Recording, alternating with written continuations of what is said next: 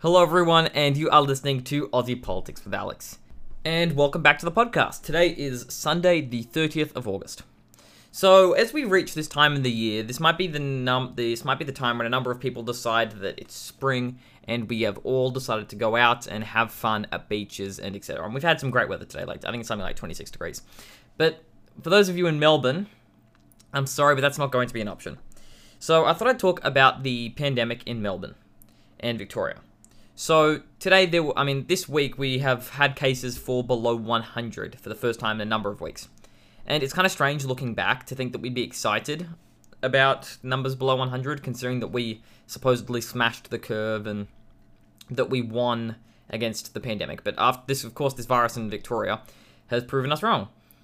But it's good that it seems that the numbers are seeming to go down in Victoria, and as though Victoria has gotten as close to a police state as I hope it will ever get, um, we'll see whether or not this sticks. Because New South Wales had 13 cases the day before yesterday and 14 cases yesterday. So I hope New South Wales doesn't have a resurgence as well. Um, a lot has happened this week, especially in politics. Uh, one great example of this is Daniel Andrews and uh, Scott Morrison seeming break with bipartisanship. So, a while ago, Victoria signed up to China's signature uh, infrastructure project, the One Belt One Road um, uh, initiative, I think.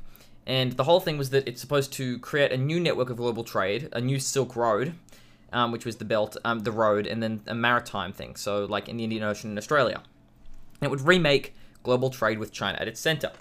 And since Victoria was the only state in Australia to sign up to that, uh, Scott Mor- um, so Scott Morrison has tried is going to try and pass a law that would give the federal government power to review any deals made by the states to keep foreign relations as a responsibility for the federal government.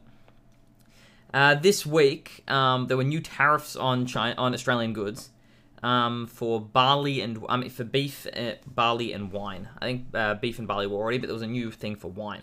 So they're all going to be looking for new markets in these coming weeks.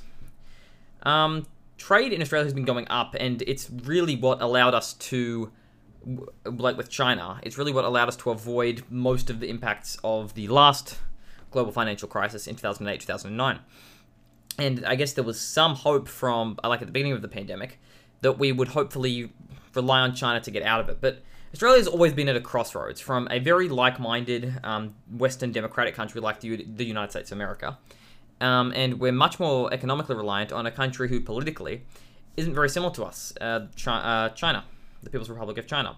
And that happens on a number of issues, such as the South China Sea, Taiwan, and a number of things. And also, of course, the USA has been trying to ban certain Chinese apps like TikTok and WeChat. And that was what, a big part of his platform that he would stand up to China and that he would make better deals for US manufacturers. Um, so if we keep looking into this, it'll be interesting to see how it develops because there's this been political buzzword type thing where the trade the Chinese trade minister isn't answering our trade minister's calls, which looks really bad. But I'm sure that there's still be some working level negotiations going on. And now in other news, if I can do a quick update on the Northern Territory election. So as of today, I'm on um, according to ABC News, uh, they have won, Labor has won the necessary 13 seats to form a majority government. The CLP, the Country Liberal Party, has won six seats, and others were two. It looks like the Territory Alliance won't will receive very little representation in this new parliament. And keeping with the theme of elections, if we move on to the US election, um, according to 270 to win um, and 538, which are both polling websites, it looks like Joe Biden's lead has slightly shrunk following the Republican National Convention. Um, it looks like Texas won't be as much of a pivotal swing state because now they're reporting it as lean, as um, leaning to the Republicans. Um, but that's really honestly beside the point because it looks like the Rust Belt states of Minnesota, Wisconsin, Michigan, and Pennsylvania will all go to the Democrats.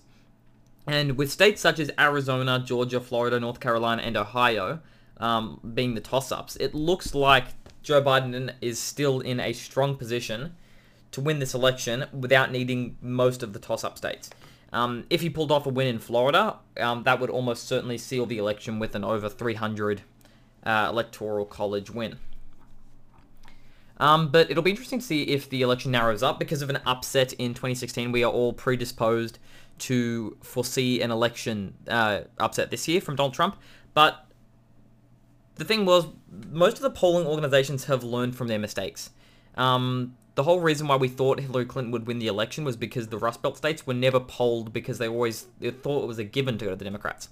But now most of the pollsters are focusing on these states and making sure that they'll be more accurate this year, hopefully. So we'll see, but I do not, I'm going to not, since we're getting close to the election, I'm going to make a prediction. And I'm going to say Joe Biden is going to win the election, touch wood, of course. But we'll absolutely see whether or not the polls were accurate and if it restores faith in America's polling system. And I think that'll actually be all for today. Uh, thanks so much for listening, guys. Make sure you check out my Instagram. And um, if any of you actually want to appear and do a trivia episode on this podcast, just send me a voice message, and I'll be sure to pencil you in for some time in the future. I'd like to do a couple more trivia episodes. So thanks for listening, guys. And if you're in Victoria or anywhere in the world, actually, stay safe.